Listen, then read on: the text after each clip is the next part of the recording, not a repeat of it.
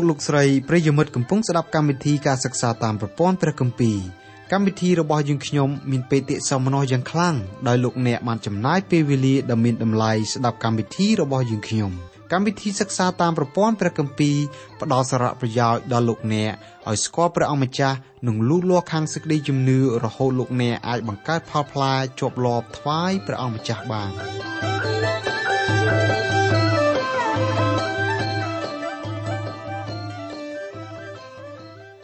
ចាអស់លោកលោកស្រីនិងបងប្អូនស្ងួនភ្ងាជាទីស្រឡាញ់នៅក្នុងព្រះនាមនៃព្រះអង្គម្ចាស់ព្រះយេស៊ូវនៅថ្ងៃនេះយើងនឹងសិក្សាកាន់ព្រះគម្ពីរមីកាជំពូក4ពីខ1ដល់ខ5នៅគ្រាអនាគតពិភពលោកបច្ចុប្បន្នត្រូវផ្លាស់ប្រែទាំងស្រុងពេលព្រះយេស៊ូវគ្រីស្ទយាងមកទ្រង់គ្រប់គ្រងដោយអង្គទ្រង់ផ្ទាល់ពេលនោះគ្មានសង្គ្រាមនិងគ្មានការតានតឹងសពបែបយ៉ាងដូចយើងរស់នៅសពថ្ងៃនេះទេ ប៉ុន្តែទម្រាំដល់ពេលនោះមនុស្សលោករស់នៅក្រោមសម្ពាធការភ័យខ្លាចព្រួយបារម្ភពីការខ្វះខាតស្បៀងខ្វះប្រេងឥន្ធនៈខ្វះសេចក្តីសុខគ្រប់ប្រការមិនមានពេលឃ្លៀងឃ្លាតឡើយសង្គមយើងសប្ថ្ងៃគ្រប់គ្រងដោយសាតាំងនិងពលបរិវាររបស់វាដូច្នេះយើងនឹងមិនសង្ឃឹមថានឹងមានសុខរហូតនោះទេ ស្ថានភាពបែបនេះមិននៅរហូតឡើយបន្ទាប់ពីវាលមហាវេទនាមួយយ៉ាងធំពិភពលោកមានការបដូរផ្លាស់ អ្នកណាជឿដល់ព្រះអម្ចាស់យេស៊ូវអ្នកនោះបានរស់នៅក្នុងផ្ទៃមេឃថ្មីនិងផែនដីថ្មីនោះតើលោកអ្នកចង់ជឿព្រះអង្គដែរឬទេចាដើម្បីបញ្ជាក់សេចក្តីក្នុងមេរៀនរបស់យើងសូមលោកអ្នកបងប្អូនផ្ចង់ចិត្តចូលទៅចំពោះព្រះជាម្ចាស់តាមរយៈការបកស្រាយពីកម្មវិធីរបស់យើងនៅថ្ងៃនេះដូចតទៅព្រះគម្ពីរមីកាចំពុក4ខ1ដល់ខ5នៅក្នុងចំពុក4បាវចនាមានចំណងជើងថាបទទំនាយពីអនាគតដ៏រុងរឿង តាមកិច្ចសន្យាកាន់ព្រះគម្ពីរមីកាមានលំនាំដូចជារបៀបរាប់ថ្ងៃនីមួយៗតាមប្រពៃណីរបស់សាសយូដាសាសយូដារាប់ថ្ងៃនីមួយៗចាប់ផ្ដើមពីថ្ងៃលិចដល់ថ្ងៃលិចវិញផ្ទុយពីទម្លាប់របស់ខ្មែរយើង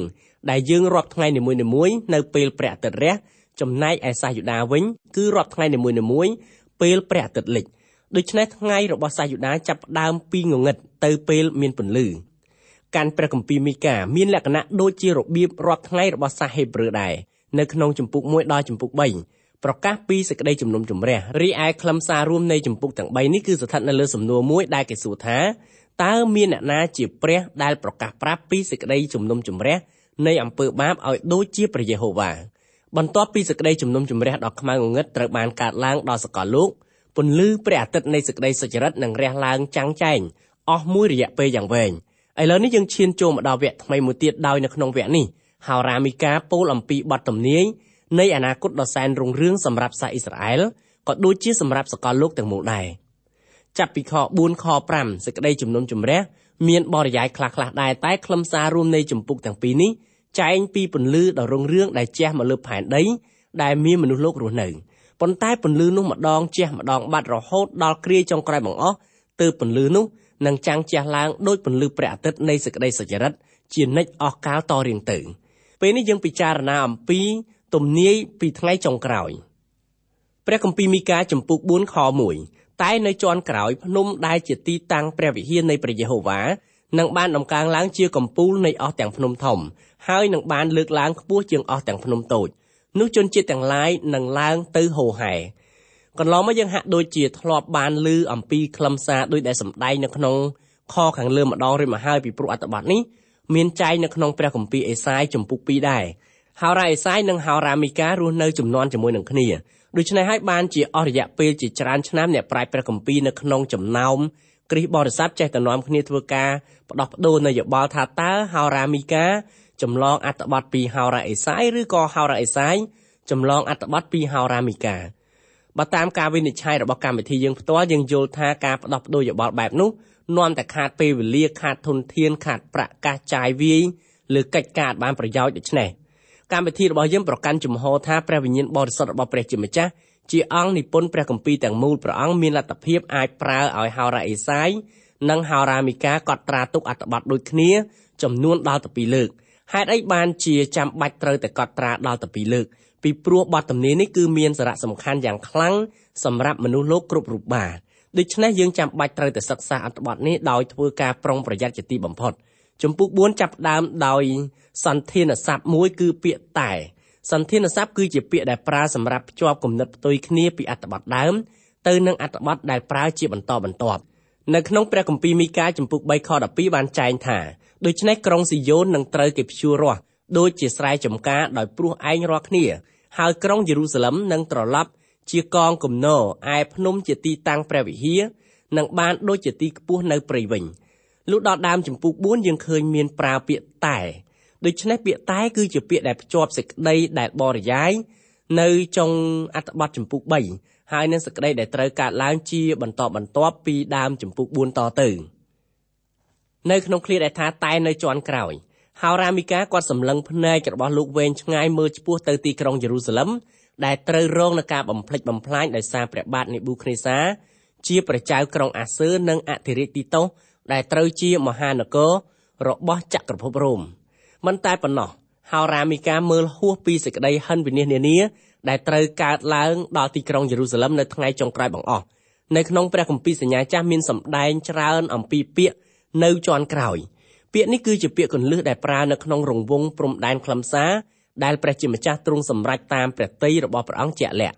ព្រះអង្គម្ចាស់យេស៊ូវប្រើពាក្យកន្លឹះនេះដែរគ្រាន់តែព្រះអង្គឲ្យឈ្មោះថាជាគ្រាវេទនាដែលយើងហៅថាជាគ្រាមហាទុក្ខឬគ្រាពលវៈទុក្ខឬក៏វាលមហាវេទនាវាលមហាវេទនាគឺជាកិច្ចចាប់ផ្ដើមគ្រាចន់ក្រោយបង្អស់រីឯគ្រាមហាទុក្ខឬក៏វាលមហាវេទនានោះគឺមានតរវេលាប្រមាណជា7ឆ្នាំគត់ លុះដល់គ្រាវេទនាឈានដល់ទីបញ្ចប់ព្រះអង្គម្ចាស់យេស៊ូវទ្រង់យាងត្រឡប់មកផែនដីវិញចំណុចនេះគឺព្រះយេស៊ូវយាងមកដើម្បីធ្វើការបញ្ចប់វាលមហាវេទនាចាប់ពីពេលនោះតទៅព្រះអង្គតាំងរាជរបស់ទ្រង់នៅលើផែនដី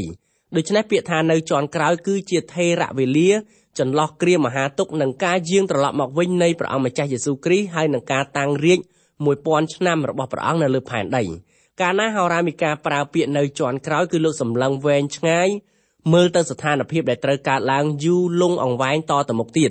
ភាពខ្មៅងងឹតគ្របសង្កត់សាអ៊ីស្រាអែលធ្វើឲ្យមានការលំបាកយ៉ាងខ្លាំងពន្លឺចាំងចែងនៅក្នុងគ្រាអនាគតក៏ធ្វើឲ្យសាសនេះមានភាពរុងរឿងយ៉ាងខ្លាំងផងដែរដំណើរនេះត្រូវនឹងស្ថានភាពរបស់មនុស្សទូទៅដែលរស់នៅនិងធ្លាប់រស់នៅលើលោកសន្និវាសរបស់ព្រះជាម្ចាស់នៅលើសកលលោកនេះកាលណាយើងធ្វើដំណើរឆ្ពោះទៅទិសខាងលិចរហូតដល់ចុងបំផុតយើងច្បាស់ជាលិចទៅទិសខាងកើតវិញ នៅពេលដែលសាសអ៊ីស្រាអែលទទួលរងទុកដល់កំណត់ព្រះជាម្ចាស់លេចមកដើម្បីនាំយកពន្លឺនៃសេចក្តីសុចរិតរបស់ទ្រង់ចាំងជះទៅលើជនជាតិនេះរហូតដល់អស់កាលជានិច្ចរៀងរៀបតទៅនៅក្នុងឃ្លាដែលថាភ្នំដែលជាទីតាំងព្រះវិហារនៃព្រះយេហូវ៉ានឹងបានដំកើងឡើងជាកំពូលនៃអស់ទាំងភ្នំធំនៅក្នុងឃ្លានេះពាក្យថាភ្នំប្រើជាន័យត្រង់ផងជាន័យឧបមាកថាដែលមានន័យថាជាន័យប្រយោលឬក៏ន័យប្រៀបធៀប ហោរាដានីយ៉ែលប្រើពាក្យភ្នំជាន័យឧបមាកថានៅក្នុងសំណេររបស់លោកដែរដោយលោកពោលថាទ្រង់បានតតឃើញដរាបដល់មានថ្មមួយដាប់ផ្ដាច់ចេញឥតដៃអ្នកណាធ្វើមកទង្គិចត្រូវរូបនោះត្រង់ប្រអប់ជើងដែលធ្វើពីដែកនិងដីឥដ្ឋក៏បំបាក់បំបែកខ្ទេចខ្ទីទៅរួចទាំងដែកដីឥដ្ឋលង្ហិនប្រាក់ហើយនឹងមាសក៏ត្រូវបែកបាក់ខ្ទេចខ្ទីទាំងអស់ហើយត្រឡប់ដូចជាអង្កាមនៅលៀនស្រូវខែប្រាំង រួចខ្យល់បក់ផាត់យកទៅបាត់ឥតដែលឃើញផង់ណារបស់រូបនោះទៀតឡើយឯថ្មដែលទង្គិចនឹងរូបនោះក៏ត្រឡប់ទៅជាភ្នំយ៉ាងធំនៅពេញផែនដីទាំងដុំមូលព្រះគម្ពីរដានីយ៉ែលចំពុក2ខ34និងខ35ថ្មនោះគឺជារូបភាពនៃអង្គព្រះគ្រីស្ទដែលទ្រង់ត្រូវយាងមកដូច្នេះភ្នំដែលហោរាដានីយ៉ែលលោកកត់ត្រាទុកគឺជារាជរបស់ព្រះអង្គម្ចាស់យេស៊ូវដែលទ្រង់ត្រូវបង្កើតឲ្យមាននៅលើផែនដីយើងនេះ នៅក្នុងករណីខាងលើយើងអាចប្រើភ្នំក្នុងន័យប្រលឹងវិញ្ញាណនៅក្នុងព្រះបន្ទូលរបស់ព្រះជាម្ចាស់យើងកម្រហ៊ានឲ្យន័យអ្វីមួយថាជាន័យប្រលឹងវិញ្ញាណណាស់លើកលែងតែព្រះបន្ទូលរបស់ព្រះជាម្ចាស់ផ្ដល់អាជ្ញាឲ្យយើងហ៊ានធ្វើការនោះឲ្យបានច្បាស់លាស់នៅក្នុងករណីហោរ៉ាដានីយ៉ែលភ្នំអាចប្រើបានក្នុងន័យប្រលឹងវិញ្ញាណបានប៉ុន្តែទោះជាភ្នំមានន័យខាងប្រលឹងវិញ្ញាណក៏ដោយយើងមិនត្រូវ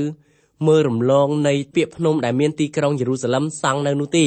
ព្រះគម្ពីរសម្ដែងយ៉ាងច្បាស់ថាទីក្រុងយេរូសាឡឹមសង់នៅលើកំពូលភ្នំប្រកាសមែនសប្តាហ៍ថ្ងៃនេះយើងនៅឃើញទីក្រុងយេរូសាឡឹមសង់នៅលើកំពូលភ្នំដោយព្រះគម្ពីរចែងទុកមកដូច្នេះហោរាមីកាចែងអំពីទីក្រុងយេរូសាឡឹមដែលមាននៅមជ្ឈិមបូព៌ានៅក្នុងរាជ1000ឆ្នាំរបស់ព្រះអង្គម្ចាស់យេស៊ូវគ្រីស្ទព្រះអង្គរើសយកទីក្រុងយេរូសាឡឹមធ្វើជាព្រះរាជធានីរបស់ទ្រង់នៅពេលនោះ ទីក្រុងយេរូសាឡឹមត្រូវជារាជធានីរបស់សកលលោកទាំងមូលក្នុងឃ្លាដែលថានោះជនជាតិទាំងឡាយនឹងឡើងទៅហោហែឃ្លានេះគឺបញ្ជាក់អំពីចលនារស់រវើកឥតឈប់ឈរនៅគ្រាដែលព្រះអង្គម្ចាស់យេស៊ូវយាងមកគ្រងរាជនៅលើផែនដីចិត្តមនុស្សលោកស្វែងរកព្រះអង្គឥតឈប់ឈរបច្ចុប្បន្ននៅក្នុងពេលដែលយើងកំពុងតែរៀបចំអត្ថបទនេះក៏មានចលនាហូរហែដែលមានភាពផ្ទុយពីចលនាហូរហែនៅពេលដែលព្រះអង្គម្ចាស់យេស៊ូវ ទ្រង់គ្រងរាជនៅលើផែនដីពិភពលោកយើងសប្តាហ៍កំពុងធ្វើការផ្លាស់ប្ដូរនៅពេលដែលលោកអ្នកអានអត្ថបទដែលកម្មវិធីរបស់យើងរៀបចំនេះប្រហែលជាពិភពលោកសម័យលោកអ្នករស់នៅមានការផ្លាស់ប្ដូរខ្លាំងជាងសម័យដែលកម្មវិធីរបស់យើងកំពុងតែរស់នៅទៅទៀតចំណែកឯហោរាមីកាគឺលោកពោលថានោះជនជាតិទាំងឡាយនឹងឡើងទៅជាហូហែត្រូវកើតឡើងនៅពេលដែលព្រះមេស៊ីគឺព្រះអង្គសង្គ្រោះនៃពិភពលោក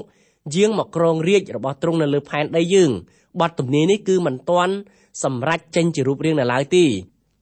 ព្រះគម្ពីរមីកាចំពុក4ខ2ហើយសះជាច្រើននឹងទៅដោយពាក្យថាចូលមកយើងឡើងទៅឯភ្នំនៃព្រះយេហូវ៉ាគឺទៅឯព្រះវិហារនៃព្រះរបស់យ៉ាកុបចោះទ្រង់នឹងបង្រៀនឲ្យយើងរាល់គ្នាស្គាល់ផ្លូវរបស់ទ្រង់នោះយើងនឹងដើរតាមអស់ទាំងផ្លូវច្រករបស់ទ្រង់ត្បិតក្រាត់វិន័យនឹងផ្សាយចេញពីក្រុងស៊ីយ៉ូនទៅ គឺព្រះបន្ទូលនៃព្រះយេហូវ៉ាពីក្រុងយេរូសាឡឹមខខាងលើនេះគឺចែងអំពីគ្រាដែលសាសអ៊ីស្រាអែលធ្វើមាតុភូមិនិវត្តមកនៅប្រទេសរបស់ខ្លួនវិញតាក់ទងនឹងដំណើរនេះកម្មវិធីរបស់យើងធ្លាប់បានជម្រាបជារឿយៗមកហើយថាសាសអ៊ីស្រាអែលដែលបានធ្វើដំណើរត្រឡប់មកប្រទេសរបស់ខ្លួនជាច្រើនលើកច្រើនសារគឺមិនមែនជាការសម្រេចបတ်ទំនាយដោយព្រះបន្ទូលរបស់ព្រះជាម្ចាស់បានចែងទេខខាងលើគឺជាផតាំងបញ្ជាក់ពីដំណើរនោះស្រាប់ មិនតែប៉ុណ្ណោះយើងមានខគម្ពីរជាច្រើនកន្លែងទៀតដែលបញ្ជាក់ថាការវិលត្រឡប់នៃជនជាតិអ៊ីស្រាអែលទៅក្នុងទឹកដីរបស់ខ្លួនសប្តាហ៍ពុំមែនជាការសម្រេចតាមបទទំនាយដែលព្រះជាម្ចាស់មានបន្ទូលនៅក្នុងព្រះបន្ទូលរបស់ព្រះអង្គទេខនេះគឺចែងថាត្បិតក្រឹតវិន័យនឹងផ្សាយចេញពីក្រុងស៊ីយ៉ូនទៅ គឺព្រះបន្ទូលនៃព្រះយេហូវ៉ាពីក្រុងយេរូសាឡឹមបច្ចុប្បន្ននេះយើងគ្មានព្រះបន្ទូលចេញពីទីក្រុងយេរូសាឡឹមឆ្ពោះទៅទីបំផុតនៃចុងផែនដីទេ សប្តាហ៍នៅទីក្រុងយេរូសាឡឹមមានបេសកជនភៀសច្រើនជាសាសយូដាខំប្រឹងផ្សព្វផ្សាយដំណឹងល្អពីព្រះយេស៊ូវយ៉ាងខ្លាំងដើម្បីឲ្យជនជាតិអ៊ីស្រាអែលទទួលព្រះអង្គជាព្រះសង្គ្រោះការខិតខំប្រឹងប្រែងរបស់បេសកជនទាំងនោះបានទទួលលទ្ធផលតិចតួចជាអតិបរមាសាអ៊ីស្រាអែលនាំគ្នាធ្វើការបៀតបៀនដល់បេសកជនដែលផ្សព្វផ្សាយពីព្រះអង្គម្ចាស់យេស៊ូវគ្រីស្ទនិងព្រះបន្ទូលរបស់ទ្រង់ដូច្នេះបច្ចុប្បន្នព្រះបន្ទូលរបស់ព្រះជាម្ចាស់មិនបានហូរចេញពីទីក្រុងយេរូសាឡឹមតតែសោះ អស់លោកអ្នកបងប្អូនហើយសូមកុំឲ្យចាញ់ការបញ្ឆោតតាមជនមโนសញ្ចេតនានិយមដែលគេអះអាងថាបាត់ទំនាយទាំងអមាលម៉ានដែលព្រះជាម្ចាស់ទាយនៅក្នុងព្រះបន្ទូលរបស់ព្រះអង្គបានសម្រេចជារូបរាងឡើងនៅក្នុងទឹកដីអ៊ីស្រាអែលនាពេលបច្ចុប្បន្ននេះឯសោះគ្រូអធិប្បាយណាដែលហ៊ានអះអាងយ៉ាងដូច្នោះគ្រូអធិប្បាយនោះជាគ្រីស្ទបរិស័ទកូនង៉ែតដោយគាត់យកហេតុការណ៍នោះមកធ្វើជាភ័ស្តុតាងដើម្បីបញ្ជាក់ថាព្រះអង្គម្ចាស់យេស៊ូវចិត្តយាងត្រឡប់មកហើយ គ្រូអធិប្បាយខ្លះរហូតដល់តែហ៊ានកំណត់ថ្ងៃណាមួយជាក់លាក់ថាព្រះយេស៊ូវយាងត្រឡប់មកវិញផងសូមលោកអ្នកមេត្តាជ្រាបឲ្យបានច្បាស់ថានៅលើโลกនេះគ្មានបុគ្គលណាម្នាក់ដឹងអំពីដំណើរនោះបានតតែសោះកម្មវិធីរបស់យើងផ្ទាល់យល់ថាពេលដែលព្រះយេស៊ូវយាងត្រឡប់មកវិញគឺគៀកណាស់ហើយប៉ុន្តែទោះជាយ៉ាងណាក៏ដោយយើងមិនបានដឹងដំណឹងណាមួយពីព្រះអង្គម្ចាស់ឲ្យបានជាក់លាក់ពីដំណើរនេះទេព្រះបន្ទូលរបស់ព្រះជាម្ចាស់ក៏បានបញ្ជាក់ថាគ្មាន អ្នកណាម្នាក់ដឹងដែរដូច្នេះគ្រូអធិប្បាយណាដែលហ៊ានអះអាង អំពីពេលវេលាជាក់លាក់ដែលទ្រង់យាងត្រឡប់មកវិញសូមលោកអ្នកអានអត្ថបទទំនាយឲ្យបានចាប់សពគ្រប់ដែលព្រះសម្ដែងនៅក្នុងព្រះគម្ពីរទាំងមូលបទទំនាយរបស់ហោរាមីកាដែលពោលនៅក្នុងខ2នេះមិនទាន់សម្រេចចេញជារូបរាងនៅឡើយទេក្រឹតវិន័យរបស់ព្រះជាម្ចាស់ក៏មិនបានចេញពីទីក្រុងស៊ីយ៉ូនឯព្រះបន្ទូលនៃព្រះយេហូវ៉ាក៏មិនបានចេញពីទីក្រុងយេរូសាឡឹមដែរនៅទីក្រុងយេរូសាឡឹមសប្តាហ៍គ្រាន់តែការ ចែកចាយព្រះគម្ពីរសញ្ញាថ្មីក៏រាប់ថាជាការខុសច្បាប់ដែរដូច្នេះតើយើងហ៊ានអះអាងថាព្រះបន្ទូលរបស់ព្រះជាម្ចាស់កំពុងហូរចេញពីទីក្រុងយេរូសាឡឹមយ៉ាងដូចម្ដេចទៅកើតតើបទទំនាយនេះសម្រេចរូបរាងជាស្ថាពរនៅពេលណាបទទំនាយនេះសម្រេចជារូបរាងនៅពេលដែលព្រះយេស៊ូវយាងមកតាំងរាជរបស់ទ្រង់1000ឆ្នាំនៅលើផែនដីពេលនោះព្រះអង្គទ្រង់ផ្ទាល់ជាអ្នកគ្រប់គ្រងសកលលោកយកទីក្រុងយេរូសាឡឹមជារាជធានីរបស់ទ្រង់នៅក្នុងអំឡុងពេលនោះរាជធានីរបស់ប្រទេសមហាអំណាចនានា មានក្រុងប៉េកាំងក្រុងបែកឡាំងនិងក្រុងឡុងហើយនឹងទីក្រុងវ៉ាស៊ីនតោននាំគ្នាចាត់ប្រតិភូទៅទីក្រុងយេរូសាឡឹមទទួលការបង្ហាត់បង្រៀនពីអង្គព្រះគ្រីស្ទដោយផ្ទាល់ដើម្បីគ្រប់គ្រងសកលលោកតាមមាគ៌ាសុចរិតរបស់ព្រះព្រះគម្ពីរមីកាចំពុក4ខ3ទ្រង់នឹងធ្វើជាចៅក្រមដល់សាសជាច្រើនហើយនឹងសម្រេចសេចក្តីពីដំណើរប្រទេសមានអំណាចខ្លាំងផ្សេងផ្សេងដែលនៅទីឆ្ងាយនោះគេនឹងដំដាវរបស់គេធ្វើជាផាលហើយលំពេងគេធ្វើជា ដង្កើវិញអស់ទាំងនគរនឹងលេងលើកដាវច្បាំងគ្នាទៀតក៏មិនរៀនវិជាចម្បាំងទៀតតទៅ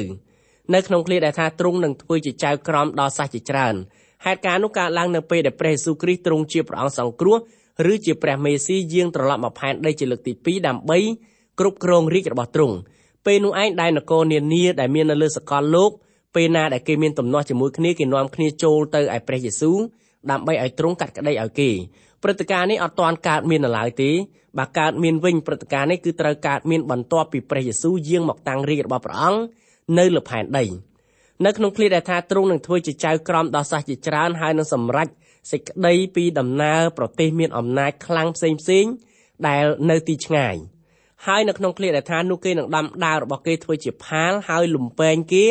ធ្វើជាដង្កើវិញអត្ថបទនេះគឺមានគេយកទៅសរសេរឆ្លាក់ តម្កល់នៅលើជញ្ជាំង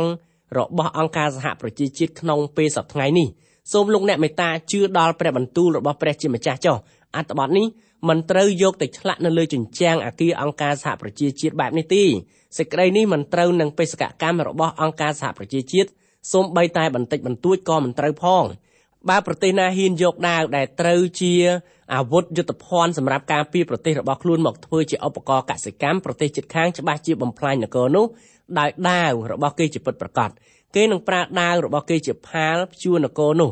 ទាល់តែបាត់បង់ពីស្រមោលផែនទីសកលលោកបច្ចុប្បន្ននេះនគរណាដែលមានផាលធំជាងគេអាចទម្លាក់គ្រាប់បែកមកលើនគរណាដែលមានផាលតូចជាងបើនគរណាហ៊ានយកលំពេងធ្វើជាដង្កាវគេមិនមែនយកកាវផ្លែឈើមកចែកគ្នាទទួលទានទេគឺគេកាវករបស់ប្រទេសទុនខ្សោយមកធ្វើជាខ្ញុំកញ្ចះដាច់ថ្លៃរបស់គេវិញ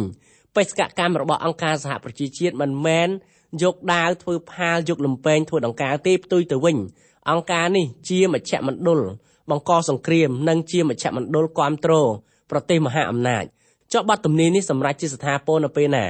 គឺនៅពេលដែលព្រះអង្គម្ចាស់យេស៊ូវយាងមកគ្រប់គ្រងនៅលើផែនដីនគរនានានឹងដំដាវរបស់ខ្លួនធ្វើជាផាលព្យួរស្រែហើយលំពេងរបស់ខ្លួនធ្វើជាដង្កើបេះផ្លែឈើ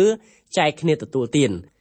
នៅក្នុងឃ្លាដែលថាអស់ទាំងនគរនឹងលែងលើកដាវច្បាំងគ្នាទៀតក៏មិនរៀនវិជាចម្បាំងទៀតតទៅព្រឹត្តិការណ៍នេះកើតឡើងនៅពេលដែលព្រះនៃសេចក្តីសុខសាន្តយាងមកគ្រប់គ្រងសកលលោកទាំងមូលបច្ចុប្បន្នព្រះអង្គមិនទាន់គ្រប់គ្រងសកលលោកទាំងមូលទាំងស្រុងទេដូច្នេះគ្រួសារនីមួយៗត្រូវមានប្រដាប់ប្រដាការពារផ្ទះរៀងៗខ្លួនរីឯប្រទេសនានាវិញក៏ដូច្នោះដែរគឺត្រូវត្រៀមអាវុធយុទ្ធភ័ណ្ឌដែលបានសមរម្យសម្រាប់ការពារបរណភាពដែនដីនៃនគររបស់ខ្លួនរៀងៗខ្លួន សម័យបច្ចុប្បន្ននេះមិនមែនជាគ្រាដែលត្រូវដកអាវុធចេញពីជនស្លូតត្រង់ដើម្បីការពារសុវត្ថិភាពរបស់គ្រួសារខ្លួនទេបើចង់បានសុខគឺត្រូវត្រៀមធ្វើសង្គ្រាមសូមយល់ឲ្យបានច្បាស់ថាដើម្បីឲ្យបានសុខមិនត្រូវធ្វើសង្គ្រាមទេគឺគ្រាន់តែត្រៀមសម្រាប់ធ្វើសង្គ្រាមតែប៉ុណ្ណោះប្រទេសមានសេចក្តីសុខសាន្តត្រានអាចប្រើប្រាក់ពន្ធដារសម្រាប់កសាងប្រទេសការកសាងប្រទេសមានរាប់បញ្ចូលទាំងការត្រៀមធ្វើសង្គ្រាមដើម្បីរក្សាសន្តិភាពឲ្យស្ថិតស្ថេរផងដែរ ដរាបណាយើងរស់នៅក្នុងពិភពលោកដ៏ធំធេងពិភពលោកដ៏អាក្រក់ពិភពលោកដែលមានមនុស្សជិះជាន់គ្នាលោកអ្នកចាំបាច់ត្រូវតែមានគ្រឿងការពារខ្លួនលោកអ្នកត្រូវការពារគ្រួសាររបស់លោកអ្នកក៏ដូចជាការពារនគររបស់លោកអ្នកដែរព្រះអង្គម្ចាស់យេស៊ូវមានបន្ទូលថាកាលណាមនុស្សខ្លាំងពូកែកាន់គ្រឿងអាវុធប្រុងប្រៀបនឹងការពារផ្ទះរបស់ខ្លួននោះទ្រព្យសម្បត្តិក៏បានគង់វង្សនៅព្រះគម្ពីរលូកាចំពូក11ខ21 សូមកុំឲ្យយល់ថាព្រះអង្គម្ចាស់យេស៊ូវគ្រីស្ទបង្រៀនឲ្យយើងប្រកាន់ខ្ជាប់ថាបើគេទះកំភ្លៀងម្ខាងសូមបែកំភ្លៀងឲ្យគេទះទៀតផងនោះឡើយព្រះអង្គម្ចាស់មានបន្ទូលបង្រៀនពីដំណើរនេះនៅពេលដែលទ្រង់បង្ហាត់បង្រៀននៅលើកំពូលភ្នំសេចក្តីបង្ហាត់បង្រៀននៅលើកំពូលភ្នំជាសេចក្តីបង្ហាត់បង្រៀនពីច្បាប់ដែលត្រូវយកមកប្រើប្រាស់នៅពេលដែលព្រះអង្គម្ចាស់ទ្រង់យាងមកគ្រប់គ្រងផែនដីព្រះអង្គគឺជាអ្នកការពារពលរដ្ឋដែលរស់នៅក្នុងនគររបស់ទ្រង់ដោយផ្ទាល់ នៅពេលនោះផ្ទះរបស់យើងគឺលែងចាក់សោទៀតហើយប៉ុន្តែទម្រាំដល់ពេលនោះយើងត្រូវចាក់សោទ្វារផ្ទះមុននឹងយើងត្រូវចាក់ចេញពីផ្ទះគឺយើងត្រូវធានាថាផ្ទះរបស់យើង មានការការពារត្រឹមត្រូវបច្ចុប្បន្ននេះមានផ្ទះជាច្រើនដែលមានសោ2ជាន់សោ3ជាន់មិនតែប៉ុណ្ណោះគ្រប់ទាំងទ្វារទាំងអស់គឺសុទ្ធតែត្រូវតែមានសោយើងកំពុងតែរស់នៅក្នុងពិភពលោកដែលមានមនុស្សអាក្រក់ដើរពាសវាលពាសកាលឯមនុស្សស្លូតត្រង់ត្រូវ ដាក់គុកខ្លួនឯងក្រោយរនាំងទ្វារដែកបង្អួចផ្ទះដូច្នេះបទទំនាយតាមរយៈហោរាមីកាដែលលោកពោលនៅក្នុងខនេះគឺអត់ទាន់សម្រេចចេញជារូបរាងនៅពេលបច្ចុប្បន្ននេះទេព្រឹត្តិការណ៍នេះត្រូវកើតឡើងនៅថ្ងៃចុងក្រោយយើងមិនត្រូវដកហូតអត្តន័យនៃព្រះបន្ទូលចេញអំពីខ្លឹមសារដើមជាដាច់ខាតព្រះគម្ពីរមីកាចំពុក4ខ4គឺគ្រប់គ្នានឹងអង្គុយក្រោមដើមទំពាំងបាយជូរហើយក្រោមដើមលវារបស់ខ្លួន ឥតមានអ្នកណាបំភ័យគេឡើយត្បិតព្រះអោសរបស់ព្រះយេហូវ៉ានៃពួកពលបរិវារបានចេញវិចារហើយនៅក្នុងឃ្លាដែលបានចែងថាគឺគ្រប់គ្នានឹងអង្គុយក្រោមដើមទំពាំងបាយជូរហើយក្រោមដើមលវារបស់ខ្លួនឥតមានអ្នកណាបំភ័យគេឡើយឃ្លានេះគឺចែងពីសេចក្តីសុខសាន្តត្រានដែលកើតមានឡើងនៅក្នុងសង្គមមនុស្សព្រឹត្តិការណ៍នេះគឺមិនទាន់កើតឡើងនាពេលបច្ចុប្បន្នទេ បាននិយាយអំពីប្រទេសអ៊ីស្រាអែលវិញគឺព្រឹត្តិការណ៍នេះរឹតតែបញ្ជាក់ថាអត់ទាន់កើតនៅក្នុងពេលសប្តាហ៍ថ្ងៃនេះទៅទៀតផងបើលោកអ្នកទៀងត្រជាស្ដាប់អំពីដំណឹងនៃប្រទេសអ៊ីស្រាអែលយើងនឹងឮតិចណាស់អំពីសេចក្តីសុខសាន្តមួយថ្ងៃមួយថ្ងៃយើងឮតែពីការបាញ់ការសម្លាប់គ្នាការធ្វើបំទុះក្របបែកនៅក្នុងរថយន្តនៅតាមទីផ្សារទីសាធារណៈការប្រមាថកាត់ទានអាយុជីវិតគ្នាទៅវិញទៅមក រវាងអ្នកដែលរស់នៅលើទឹកដីនោះតើសប្តាហ៍ថ្ងៃអ្នកស្រុកនៅទីក្រុងយេរូសាឡឹមអង្គុយក្រោមដើមទំពាំងបាយជូរហើយក្រោមដើមលវារបស់ខ្លួនឥតមានអ្នកណាមកបំភ័យឲ្យគេភ័យខ្លាចមែនដែរឬទេរឿងនោះគឺមិនពិតយ៉ាងដូច្នោះទេទីក្រុងយេរូសាឡឹមសប្តាហ៍ថ្ងៃនេះជាទីក្រុងដែលរស់នៅពោពេញទៅដោយភាពភ័យខ្លាចរៀងរាល់ដង្ហើមចេញចូលហេតុអីបានជាហេតុការណ៍នេះកើតឡើងយ៉ាងដូចនេះពីព្រោះបទទំនាយដែលហោរាមីកាលើកយកមកទាននៅពេលនេះ គឺមិនទាន់សម្រេចចេញជារូបរាងនៅពេលបច្ចុប្បន្ននេះនៅឡើយទេឯនគរអ៊ីស្រាអែលសប្តាហ៍ថ្ងៃដែលមាននៅលើសកលលោកគឺមិនមែនជាសេចក្តីសម្រេចរបស់បទទំនាយនេះដែរក្នុងឃ្លាដែលថាត្បិតព្រះអោសរបស់ព្រះយេហូវ៉ានៃពួកពលបរិវារបានចេញវិចារហើយព្រះជាម្ចាស់ជាព្រះនៃស្ថានសួគ៌ទ្រង់ពោលពាក្យនេះដោយព្រះអោសទ្រង់ផ្ទាល់ទ្រង់មានបន្ទូលយ៉ាងច្បាស់ថានៅគ្រាដែលព្រះអង្គម្ចាស់ទ្រង់នាំសាសអ៊ីស្រាអែលត្រឡប់ទៅរស់នៅក្នុង ស្រុកភូមិរបស់គេវិញព្រះអង្គប្រទានឲ្យគេរស់នៅដោយសេចក្តីសុខសាន្តនិងសេចក្តីសម្បូរសប្បាយរុងរឿងទម្រាំដល់ពេលនោះសាសអ៊ីស្រាអែលមិនទាន់បានរស់នៅបានសុខសាន្តដោយព្រះបន្ទូលនេះបានសម្ដែងនៅឡើយទេព្រះគម្ពីរមីកាចំពុក4ខ5នោះទោះបើអស់ទាំងសះប្រព្រឹត្តតាមឈ្មោះរបស់ព្រះនៃគេរៀងខ្លួនគង់តែយើងរាល់គ្នានឹងប្រព្រឹត្តតាមព្រះនាមនៃព្រះយេហូវ៉ាជាព្រះនៃយើងជាដរាបរៀងតទៅវិញ នៅក្នុងគោលគំនិតនេះហោរាមីកាចង់ពោបញ្ជាក់ថាគ្រាកន្លងទៅអស់ទាំងសះបានហៅរោគតាមឈ្មោះព្រះរបស់គេរៀងរៀងខ្លួនមែនប៉ុន្តែនៅគ្រាអនាគតពោលគឺពេលដែលព្រះយេស៊ូវគ្រប់គ្រងលោកសន្និវាសយើងនេះអស់ទាំងសាសរួមទាំងសាសអ៊ីស្រាអែលផង បាននាំគ្នាហៅរកតាមព្រះនាមព្រះយេហូវ៉ាជាព្រះនៃស្ថានសួគ៌និងជាព្រះដ៏ខ្ពស់បំផុតពេលនេះយើងសូមស្លេះការសិក្សាកាន់ព្រះគម្ពីរមីកាត្រឹមតែប៉ុណ្ណេះសិន ទម្រាំជួបគ្នាលើក្រោយសូមព្រះជាម្ចាស់ប្រទានពរដ៏ធម្មដំដល់អស់លោកអ្នកបងប្អូនគ្រប់គ្រប់គ្នា